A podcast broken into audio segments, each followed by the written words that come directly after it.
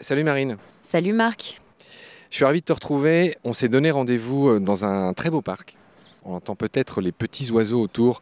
Nous sommes au parc Martin Luther King. Dans quel arrondissement de Paris? Dans le 17e arrondissement. Dans le 17e, tu habites à côté.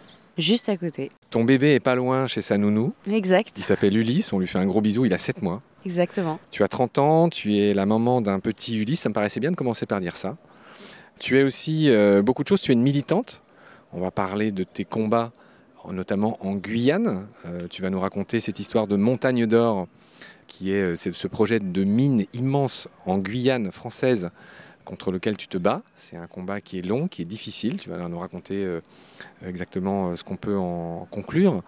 Tu vas nous parler de ce que fait Total en matière de pétrole offshore, également en Guyane. On va parler notamment des mangroves, chères à mon cœur de plongeur. Et puis surtout, tu as, euh, je ne sais pas comment dire, tu as commis un beau livre qui s'appelle Devenir gardien de la nature, qui a été publié là, il n'y a pas longtemps, en mars 2021. Tu as transformé cette période de confinement en quelque chose de positif. Ça t'a permis d'écrire le bouquin. Tu me disais quand on préparait l'émission que la vie de militant est pas simple, c'est difficile de trouver du temps, et toi, tu as trouvé ce temps-là à cette occasion. Donc voilà, donc chez Tana 2021, devenir gardien de la nature. Est-ce que tu commencerais par me dire un mot sur comment tu fais pour cumuler toutes ces activités? En fait, j'adore ce que je fais. Et donc, euh, mon activité, que ce soit être une mère, être une militante, euh, être une femme, c'est des choses que je vis pleinement et très sereinement, justement, au quotidien. Et donc, ça me permet de faire beaucoup de choses sans subir. J'ai envie de parler de ton père. Est-ce qu'on peut dire son prénom? Oui. Bien sûr. Comment il s'appelle? Dominique. Dominique, on lui fait un bisou. Tout à fait. Dans toutes mes émissions, je fais des bisous à plein de gens. Dominique travaillait dans la sécurité nucléaire. Il était ingénieur, il était biologiste, tu m'as dit. J'avais envie de dire un mot sur lui parce que c'est lui qui t'a donné euh, le goût de beaucoup de choses. Et notamment, tu m'as dit que c'est avec lui que tu plongeais. Est-ce que tu peux dire un mot sur comment est venu euh, chez toi cet engagement pour la nature? Alors effectivement, avec mon père, quand j'étais plus jeune, à 8 ans déjà, on partait à la mer, lui avec la bouteille de plongée sur le dos, moi euh, sous le bras avec le détendeur euh, dans la bouche. Et euh, on allait justement voir les poissons. Alors à, chaque fin de plongée, il me demandait de lui dire Qu'est-ce que tu as vu? Raconte-moi, tu te souviens des noms Et ça, ça m'a appris beaucoup de choses. Non seulement qu'il y a énormément de noms à apprendre, énormément de poissons différents dans la mer, mais aussi qu'il faut les observer avec le respect, prendre le temps de regarder la nature et de l'admirer. Et ça, euh, c'est quelque chose qui, malheureusement, dans notre société, parfois fait un peu défaut. À la fois le temps et cet amour, cette passion pour la nature. Et ça, c'est ce qu'il a réussi à me transmettre. D'accord, donc merci Dominique euh, pour ça. Alors il se trouve que cet endroit où vous plongiez, donc pas loin de Toulon, vous avez euh, une maison dans une île, si j'ai bien compris, qui s'appelle Saint-Mandrier. Une presqu'île. Une presqu'île. Et c'est un de tes combats euh, actuels. Est-ce que tu peux me raconter en résumé ce qui se passe là-bas à Saint-Mandrier et en quoi ça nécessite un combat? Alors, ben, c'est surtout le combat de mon père, puisqu'il est président d'une petite association locale qui s'appelle l'APE, et donc l'association de protection de l'environnement. Et en fait, euh, ponctuellement, je l'aide avec des recours juridiques et je le soutiens évidemment au quotidien euh, pour mener ses combats puisqu'il se bat contre des projets de bétonisation. C'est une presqu'île qui subit, comme beaucoup de villes dans le sud, la pression immobilière. Malheureusement, elle se bat donc du coup contre les politiques qui ne comprennent pas qu'il faut stopper le béton et rendre à la nature ce qui lui appartient. Pourquoi il faut stopper le béton? Comment on fait ça? Comment on protège? En rachetant des parcelles euh, Qu'est-ce qui se passe? Apparemment, il y a quand même des gens qui font des choses à part euh, cette association. Il y a d'une part le Conservatoire du littoral qui effectivement rachète des terres pour les sécuriser, pour protéger la nature. Et puis d'un autre côté, il y a des associations écologistes, dont l'Association de protection de l'environnement de la presqu'île de Saint-Mandrier, qui, elle, mène des recours en justice, beaucoup de recours en justice, pour se battre, faire échouer des projets d'immobilier euh, qui grignotent petit à petit le littoral hectare par hectare pour remplacer la nature par du béton. Et donc, euh, ils mènent de front énormément de luttes différentes. Il y a une autre activité dans ta vie qui m'a intéressé, c'est que tu as fondé déjà à 30 balais, incroyable, là, où il y en a qui finissent à peine leurs études.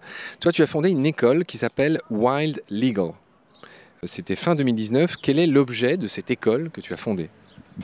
Alors cette école, en fait, il s'agit de transmettre ce savoir sur les droits de la nature, cette nouvelle philosophie, ce nouveau rapport au vivant, par le biais d'un programme qui est un tout nouveau format, c'est-à-dire qu'il s'appuie sur des process simulés pour former des jeunes étudiants à la question des droits de la nature et en même temps d'aider des associations qui, justement, dans cette espèce d'incubateur du droit, peuvent tester de nouveaux recours juridiques et tout le travail qui est fourni par cette école est ensuite évidemment donné aux associations pour qu'elles puissent s'en servir et former des recours. Alors, de manière concrète, tu as combien d'étudiants et cette scolarité est-elle payante? Si oui, combien?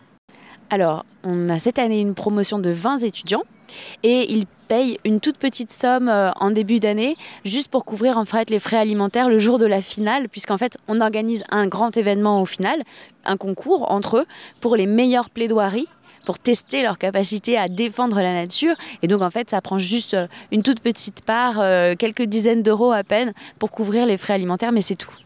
La formation, elle, n'est pas payante. D'accord, mais c'est une formation en marge de cursus euh, de droit que font ces gens, donc c'est quelque chose qu'ils font en plus de quelque chose ou pas? Tout à fait, ils sont étudiants, ils ont leur propre master, leurs propres études à côté. Le bien souvent, ça représente beaucoup d'engagement de leur part et c'est des élèves souvent extrêmement motivés, ce qui fait évidemment beaucoup de bien parce qu'ils s'investissent à 200% à côté de leur engagement. Oui, voilà. Donc pour être tout à fait euh, complet, quand on a préparé l'émission, tu m'as dit que voilà, donc aujourd'hui, tu gagnes ta vie en faisant des conférences. Peut-être tu as des partenaires, mais tes engagements sont évidemment pro bono. Euh, si tu veux bien me rappeler ce que ça veut dire pro bono. Pro bono, c'est un engagement gratuit. Donc euh, le militantisme, évidemment, que je fais auprès de petites associations, pour moi, il est inconcevable de le faire payer parce que ça vient du cœur et que c'est extrêmement important, je trouve, euh, à mes yeux. Ça m'enrichit énormément. Et donc, comme ça m'enrichit de l'intérieur, j'ai pas besoin d'être payée pour ce travail-là. Très bien, donc voilà, donc on voit un peu mieux qui tu es, hein. donc, jeune femme de 31 ans, moment de ce petit Ulysse, euh, très engagée donc en Guyane, là tu es bloquée en France parce qu'en Guyane, bah, il faut le dire, c'est toujours, euh, la situation sanitaire ne permet pas que tu rentres, donc c'est pour ça que tu es encore en France, j'ai compris que tu avais très envie de retourner en Guyane pour continuer à te battre là-bas. Et bah, en attendant, bah, on a la chance de t'avoir à Paris, donc on va commencer à parler de ce beau livre que tu as écrit, Devenir gardien de la nature, donc chez Tana. Et ce bouquin commence par euh, une citation de Brecht, de Bertolt Brecht, dans La vie de Galilée, apparemment un bouquin qu'il a écrit. Et en gros, je résume euh, cet exergue, ça raconte qu'on a pris conscience qu'il n'y avait pas de centre dans l'univers. On se retrouve tout de suite avec beaucoup plus de place. Pourquoi tu as choisi cet extrait? Qu'est-ce que tu as voulu dire en mettant ça à cet endroit? En fait, dans cette pièce de théâtre de Bertolt Brecht, il s'agit de raconter la vie de Galilée, mais sous l'angle de la lutte, de l'obscurantisme, des dogmes face à la science. Galilée, c'est ce scientifique qui, pour la première fois, pointant sa lunette vers l'espace, a démontré que non, la Terre n'était pas le centre de l'univers et qu'au contraire, les écrits de la Bible nous maintenaient dans cette position de les humains sont la création divine, le centre de tout, ce qui était absolument faux. Et je me sers de cet exemple pour dire tout simplement que aujourd'hui la science nous démontre que l'anthropocène est contraire aux limites planétaires et nous devons nous remettre en question justement comme Galilée a remis en question l'état du monde à son époque. Alors, tu as dit un gros mot, tous les gens euh, qui défendent ces causes connaissent, mais qu'on va quand même prendre la peine d'expliquer. Tu as parlé d'anthropocène. Je veux bien que tu résumes en deux phrases quand même ce que tu entends par là. L'Anthropocène, en fait, c'est l'âge géologique dans lequel nous nous trouvons, c'est-à-dire l'âge dans lequel l'humain est devenu une force terrestre à part entière qui déstabilise les équilibres planétaires. Et donc, euh, on estime que justement au siècle dernier, nous sommes rentrés dans cet âge de l'Anthropocène avec la révolution industrielle, l'utilisation massive du charbon et d'autres énergies qui ont fait que justement euh, nous déséquilibrons massivement aujourd'hui les équilibres de notre planète. Oui, pour être tout à fait exact, il me semble qu'il y a toujours un débat. Euh, enfin, les géologues ne reconnaissent pas encore cette histoire d'anthropocène. C'est quelque chose qui est théorisé. J'espère ne pas dire de bêtises, mais voilà. À l'échelle des temps géologiques, c'est vrai que c'est rien. C'est un, clignement d'œil, euh, la période dans laquelle on vit. Mais voilà, juste pour dire qu'il y a encore débat. Mais c'est vrai que c'est commode pour expliquer l'incroyable influence qu'on a, euh, nous autres, sur le climat. Et tant que j'y suis, tu as rappelé un autre mot joli dans ton livre, c'est celui de Glenn Albrecht qui est cet Australien euh, qui est le papa de la notion de solastalgie. C'est-à-dire du fait de. bah, je veux bien que tu rappelles ce que c'est aussi la solastalgie et qui est Glenn Albrecht, tant qu'on y est. Alors, il vient de sortir un livre d'ailleurs qui s'appelle Les émotions de la Terre, dans lequel il explique justement pour créer une nouvelle relation au vivant, il faut aussi de nouveaux mots, ce que je trouve euh, extraordinaire. Et donc, il, utilise ce terme de solastalgie pour décrire un état de douleur ou de détresse lié à la destruction de notre habitat naturel et euh, le fait que justement les impacts négatifs sur l'environnement puissent être ressentis par nous comme une agression. Et donc Glenn Albrecht, il propose de remplacer, parce que c'est pas qu'un oiseau de mauvais augure, il propose de remplacer cet anthropocène par quelque chose qu'il appelle le symbiocène. Et là, c'est pareil, on se fait une vague idée de ce que c'est, mais je veux bien que tu dises un mot là-dessus. Eh bien, le symbiocène, c'est l'âge, selon euh, Glenn Albrecht, justement, où on trouve cet équilibre entre force destructrice et force créatrice de la nature, et où justement l'homme peut vivre en harmonie avec le vivant. Alors, dans les premières pages de ton livre, hein, là c'est ce que j'essaie de faire, donner deux, trois expressions clés, concepts clés, auteurs clés qui t'ont inspiré et qui nous inspirent tous. Il y a quelqu'un euh, que je trouve assez rarement cité, vu que toi tu vis en Guyane et que moi j'ai vécu au Chili, on en parlait aussi tout à l'heure en préparant. Tu as dit un mot sur Eduardo Galeano. Eduardo Galeano, c'est un Uruguayen c'est un ancien journaliste, je crois, c'est un auteur. Il a écrit un bouquin qui est considéré comme une bible chez les latinos en Amérique latine, qu'on connaît à peine en Europe, et qui s'appelle Las venas abiertas de América Latina. Les veines ouvertes de l'Amérique latine. C'est un bouquin apparemment qui t'a marqué, et je veux bien que tu m'expliques pourquoi. Ce qui est très fort dans ce livre, c'est qu'il rapporte aussi les premiers témoignages de ceux qui étaient là, qui ont vu faire les conquistadors, et des mots qui m'ont beaucoup marqué, des paroles comme euh, il fouillait la terre comme des porcs à la recherche de cet or, toujours cet or. Et moi, ça m'a beaucoup marqué parce que à ce moment-là commençaient les luttes en Guyane française contre le projet minier de Montagne d'Or. Et je me suis évidemment énormément identifiée en me disant mais mon Dieu, mais ce que Galeano décrit dans son livre, c'est toujours d'actualité aujourd'hui.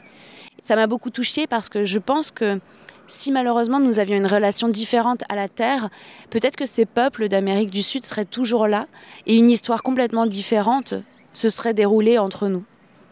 Donc voilà, ça c'est euh, ce qu'on pouvait dire sur Eduardo Galeano, qui est effectivement cet auteur incroyable que tout le monde connaît, hein, encore une fois en Amérique latine, mais que les Européens et les descendants espagnols des conquistadors se rendent pas compte en fait d'à quel point ce sous-continent a été une sorte de réserve de richesse pour euh, bah, la couronne espagnole pendant des siècles, mais surtout a fait le malheur, à exterminer les peuples premiers qui ont été réduits en esclavage pour aller travailler dans les mines d'argent notamment.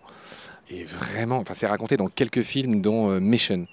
Euh, avec Robert De Niro, je ne sais pas si tu l'as vu. Non, malheureusement non, mais... Musique d'Ennio Morricone, film fantastique, où on voit cette conversion d'un mec qui ne pense qu'à se battre et qui fait une sorte de pénitence et qui finit par retourner, devenir ami avec les Indiens et les protéger contre, euh, j'ai oublié le nom de ces des esclavagistes qui venaient les chasser euh, pour les entraîner en esclavage. Enfin voilà, mm. c'est un peu ce que raconte le film euh, La Mission, Mission.